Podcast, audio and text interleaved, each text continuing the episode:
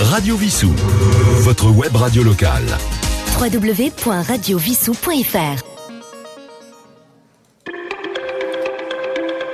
Chers auditeurs de Radio Vissou, bonjour. Ici Sylvain, votre animateur. Dans cette nouvelle chronique consacrée à nos associations, j'ai le plaisir d'accueillir en studio Jean-Pierre Desbois, président de l'association Adésime. Jean-Pierre, bonjour. Oui, bonjour Sylvain. Alors Jean-Pierre, peux-tu nous présenter en quelques mots cette association et son histoire? Bah, cette association Adésime, qui veut dire Abeilles et développement du site de Montjean, a été créée en 2010. Son objectif, euh, c'était le, effectivement, comme l'indique le titre, le développement du site de Montjean avec l'introduction de l'abeille domestique. Euh, au fil des années, cette association s'est concentrée essentiellement sur le, la gestion du rucher qui se situe dans le parc de Montjean, le, rucher municipal.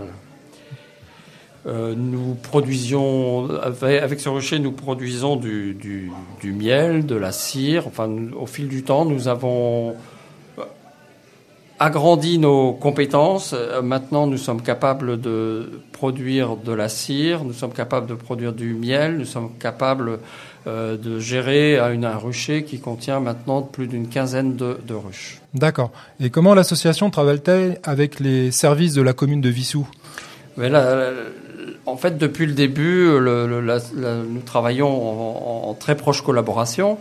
En effet, la mairie de Vissou, a, pour chaque mariage, offre un pot de miel euh, qui est issu de la récolte de, qui est faite dans le rucher municipal. D'accord, c'est effectivement une, une, bonne initiative. Alors, comment peut-on faire pour adhérer et quel est le tarif d'adhésion? Alors l'adhésion se fait par foyer. Euh, enfin, c'est un.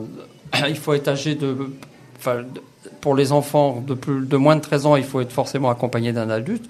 Mais sinon, c'est la famille qui adhère pour un montant de 20 euros et qui, ça lui permet de participer à, toutes les, manifestations et les opérations qu'on va pratiquer soit dans le rucher, soit euh, dans, dans la miellerie au moment de.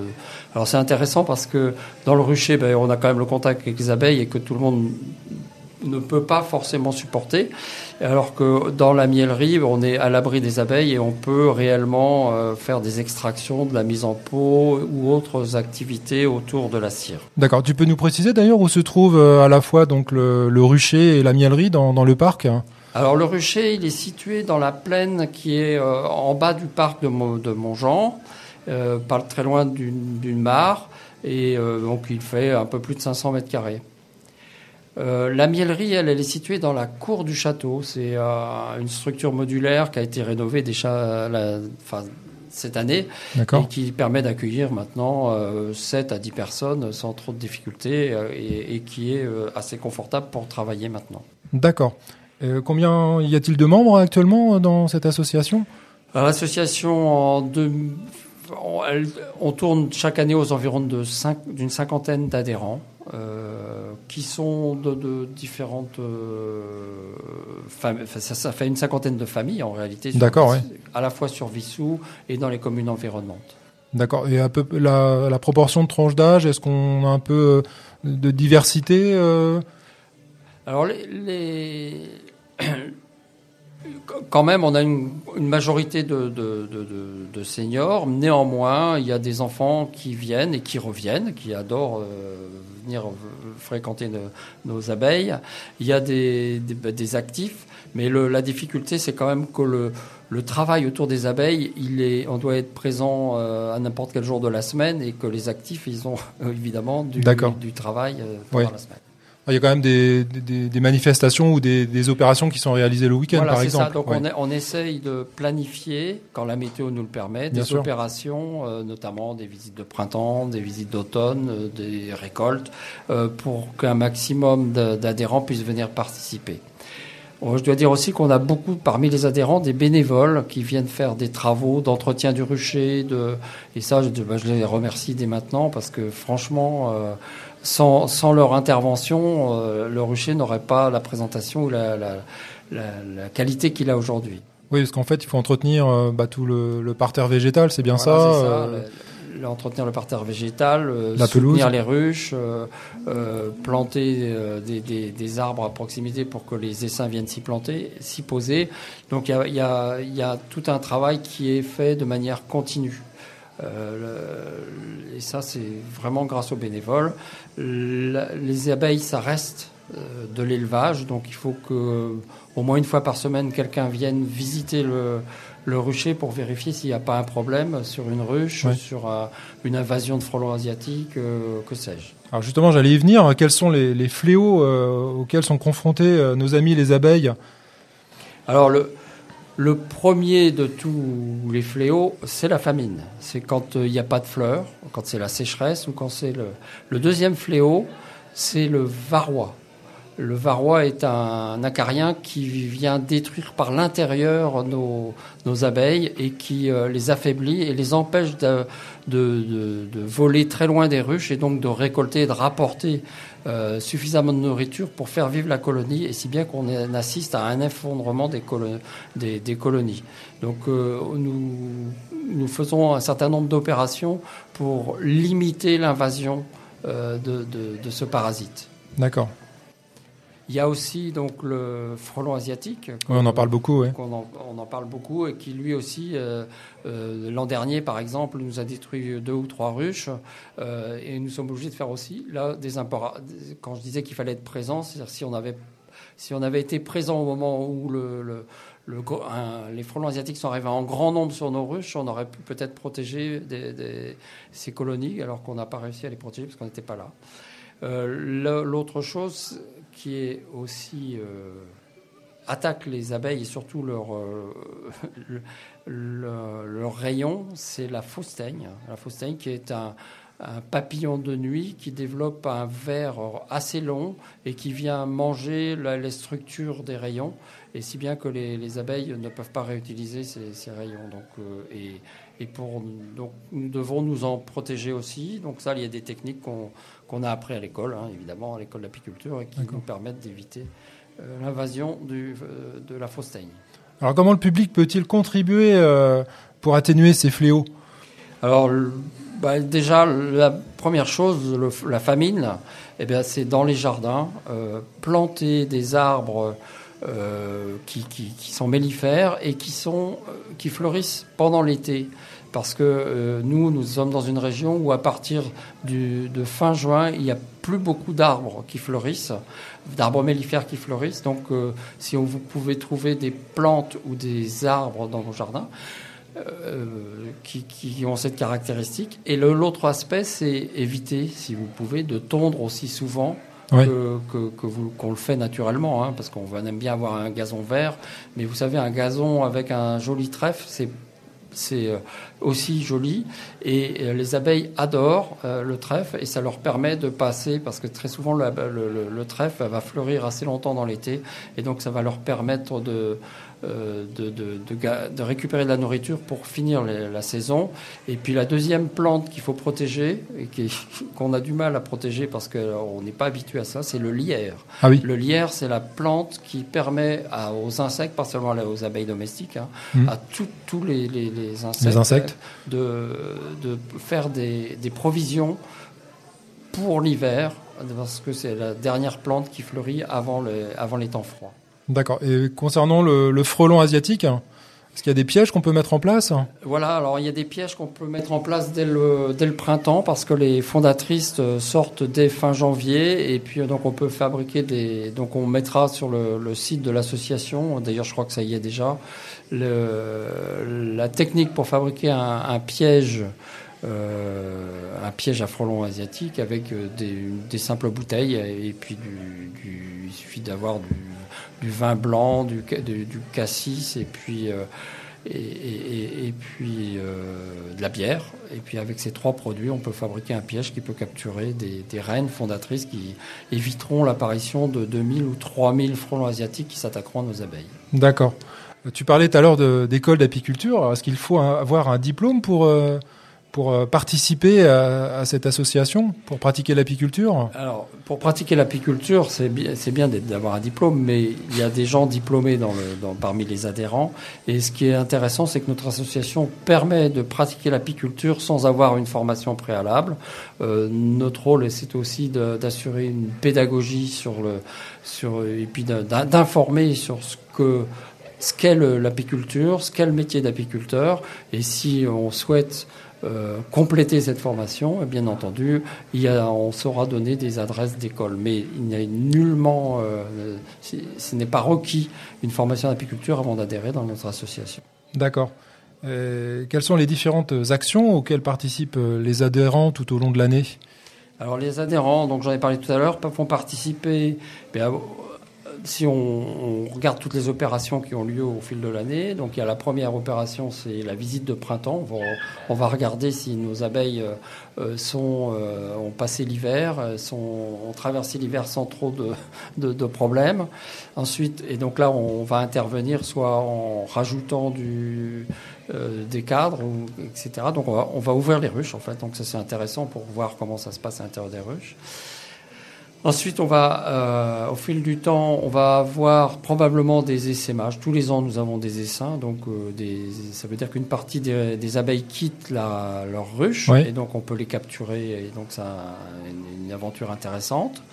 Ensuite, donc on les capture, on les récupère, on les réintègre dans le rucher ou dans un autre rucher. D'accord. Ensuite, on a euh, l'étape suivante, c'est de bah, de surveiller le développement des colonies et au fur et à mesure que, la, la, colonie se développe, il faut ajouter ce qu'on appelle des hausses. C'est là qu'on va faire, que les abeilles vont stocker le miel que nous on va récupérer ensuite.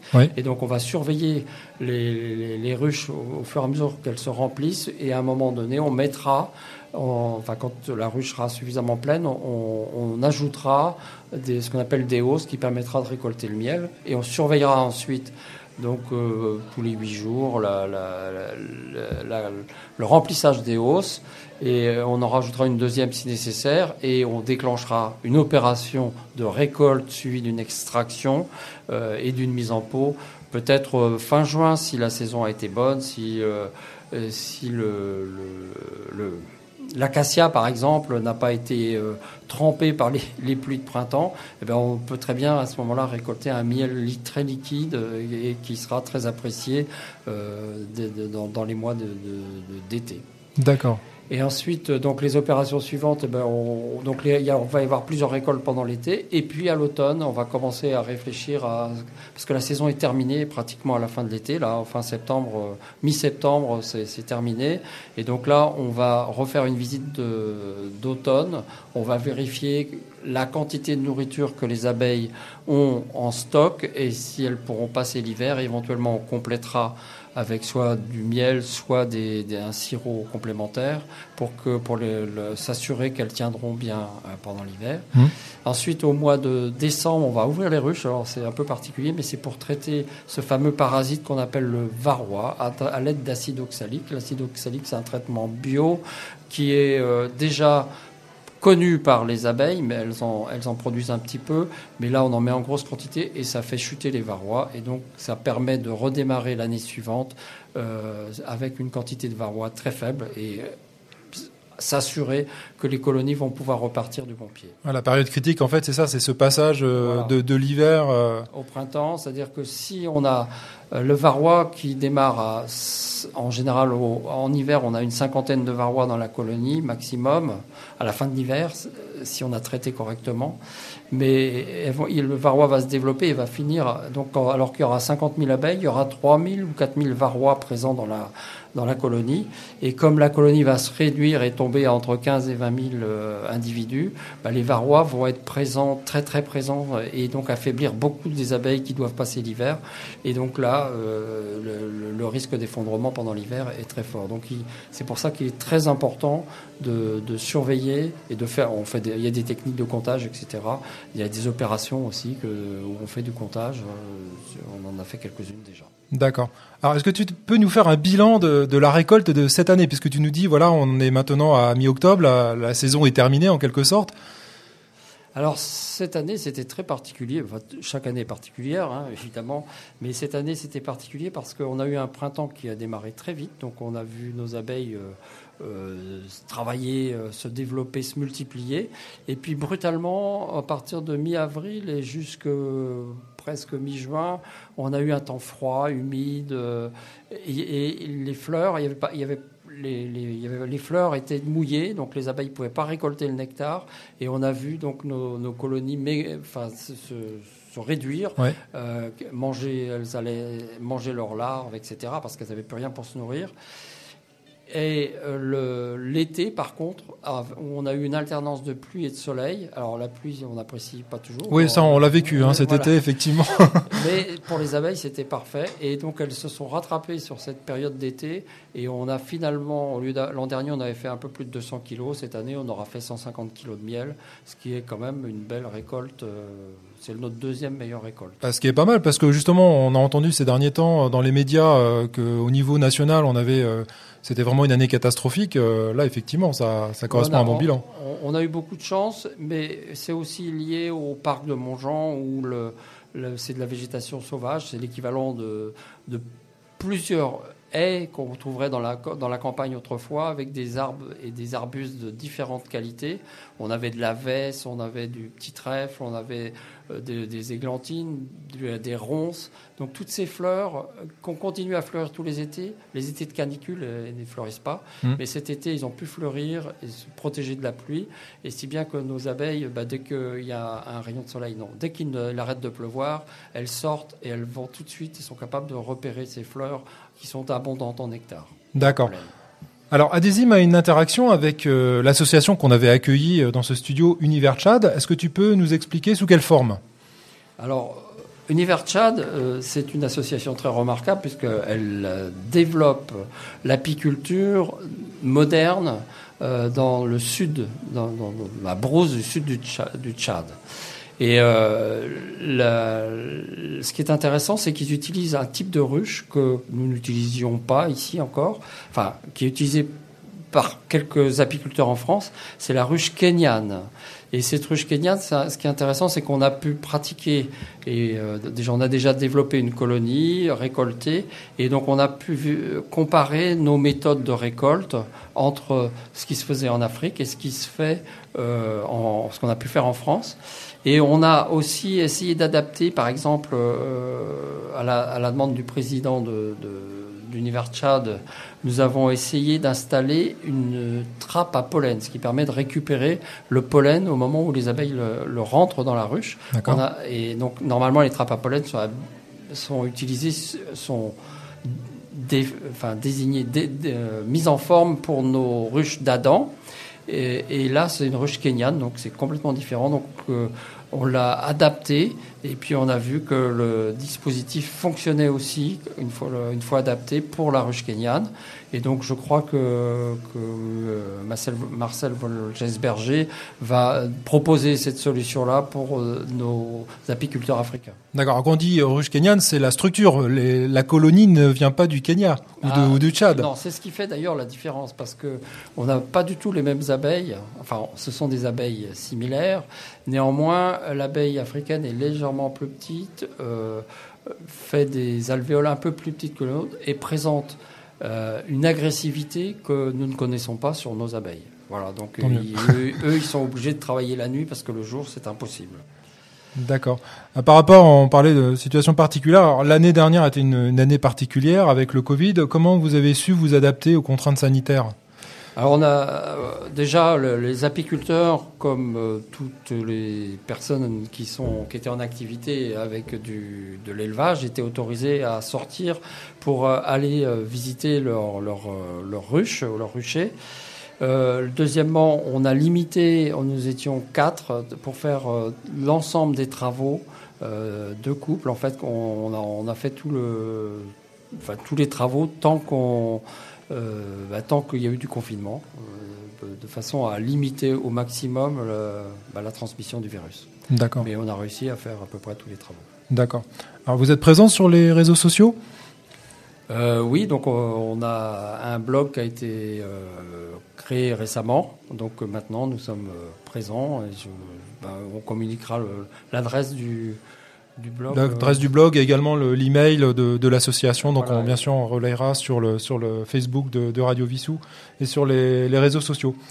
Quels sont les prochains événements à venir en cette fin d'année euh, sur la commune de Vissou? Alors il y a deux événements qui, vont arriver là très vite maintenant. Donc il y a le Téléthon qui aura lieu le samedi 4 décembre. Euh, y tiendra un stand où nous vendrons euh, une partie de, de la production de cette année.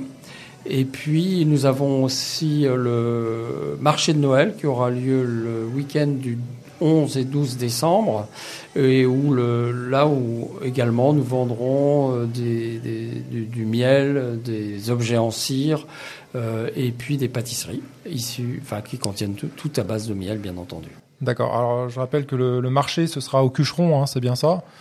Le marché de Noël. Voilà, c'est ça. Oui à l'étage.